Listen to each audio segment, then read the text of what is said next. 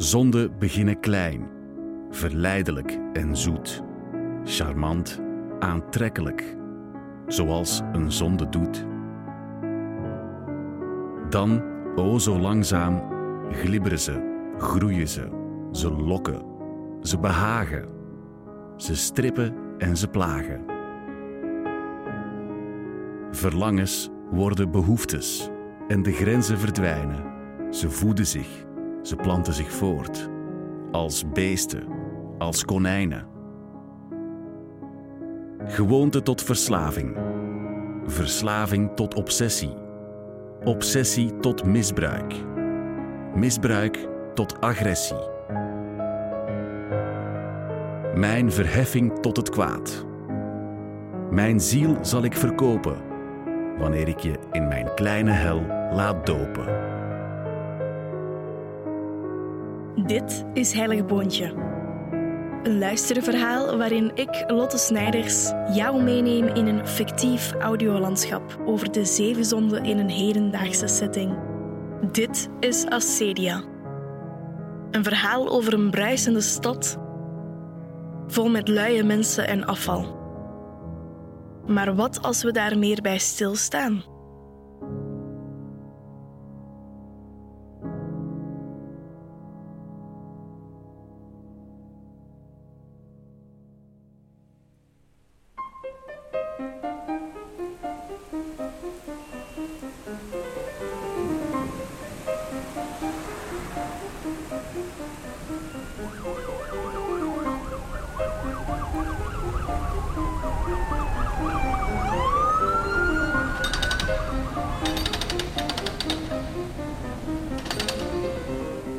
Dinsdagochtend 9 uur.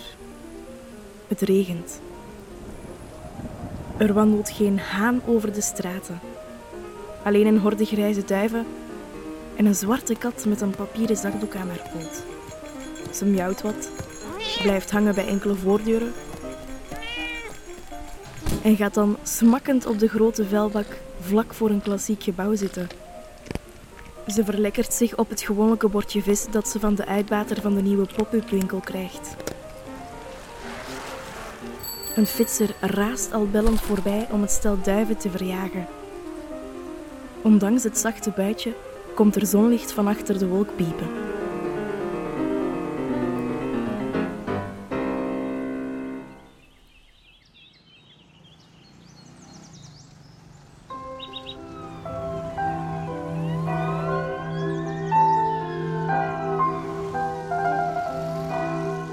Het begin van een mooie en nieuwe dag.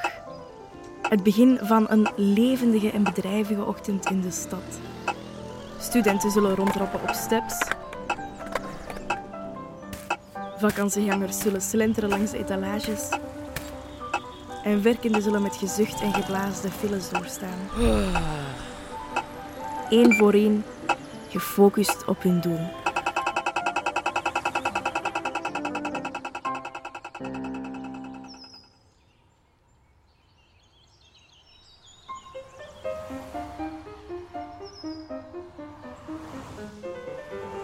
Een man in een zwart pak trekt de voordeur van zijn appartement achter zich dicht.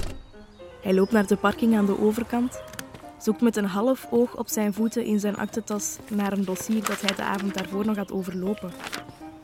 Zijn dochter wilde voor het slapen gaan nog een gezelschapsspel spelen, waardoor de man het onvoorzichtig en willekeurig in de tas had gestopt. Na veel vijven en zessen raakten het bekende nietje zijn vingers. En gelukkig maar. Anders kwam hij misschien onvoorbereid aan bij die vergadering. Hij trekt de papieren fors uit de rommel paparassen en laat daardoor een flesje op de grond vallen. Godverdomme, nee. Er komt wel iemand voor. De mensen van de stad misschien. Zij worden er toch voor betaald.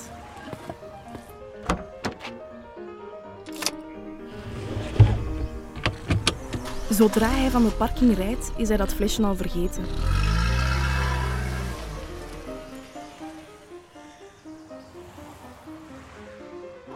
De kat met de grote honger zit ondertussen alweer aan die vuilbak.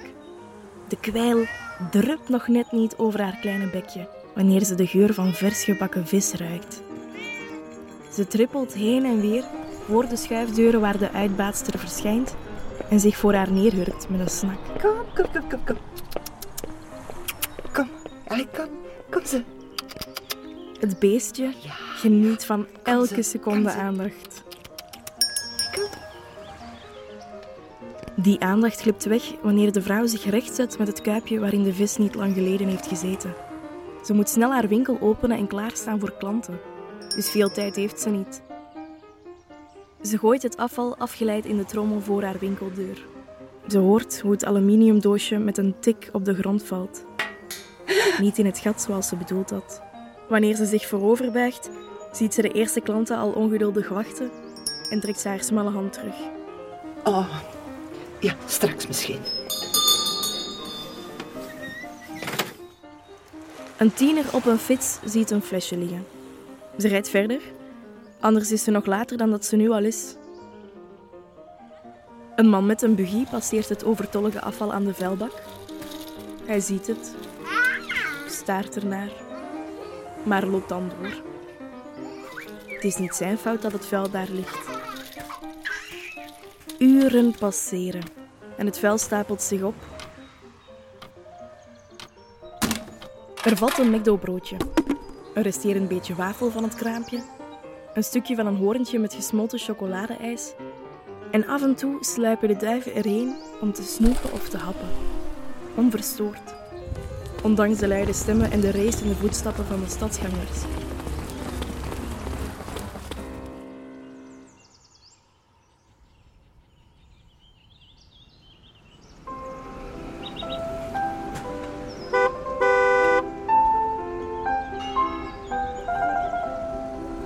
Het is een mooie dag. Een nieuwe dag. Levendig en bedrijvig. Studenten trappen rond op steps.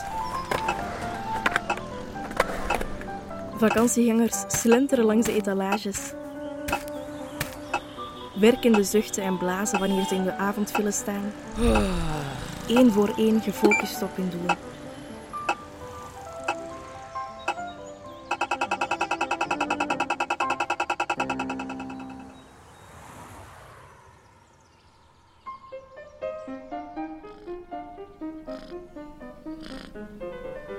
De kat doet een lang dutje op de bloemenbak van een terras. Ze wacht tot de drukte van toeristen en werkende wegtrekt. Ondertussen is het vijf uur gepasseerd en rijdt een witte auto terug de parking aan de overkant op.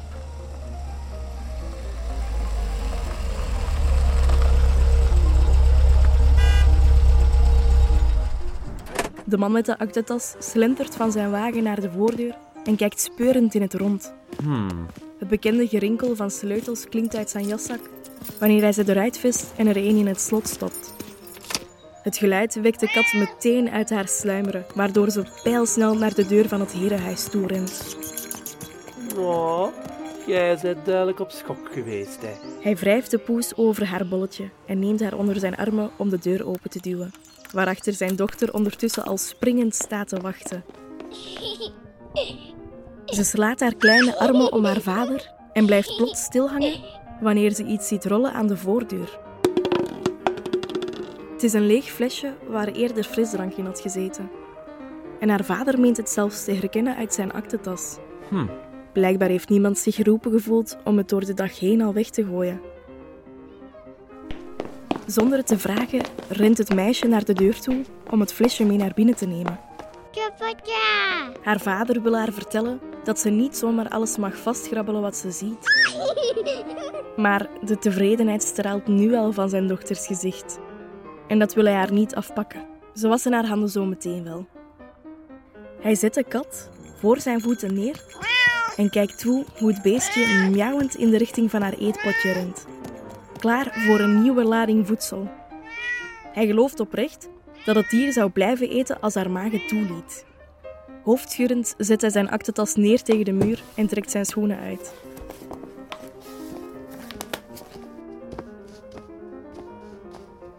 De avondelijke geluiden van het stervende winkelleven vloeien traag maar zeker uit de straten.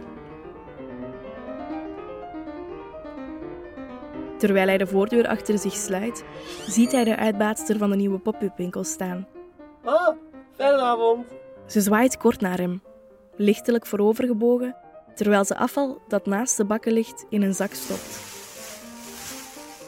En nog net voor de deur in het slot valt,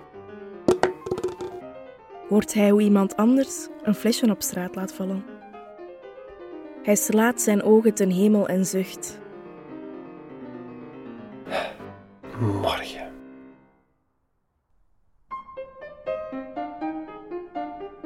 Dit was Heilig Boontje. Een luisterverhaal over de zeven zonden in een hedendaagse setting.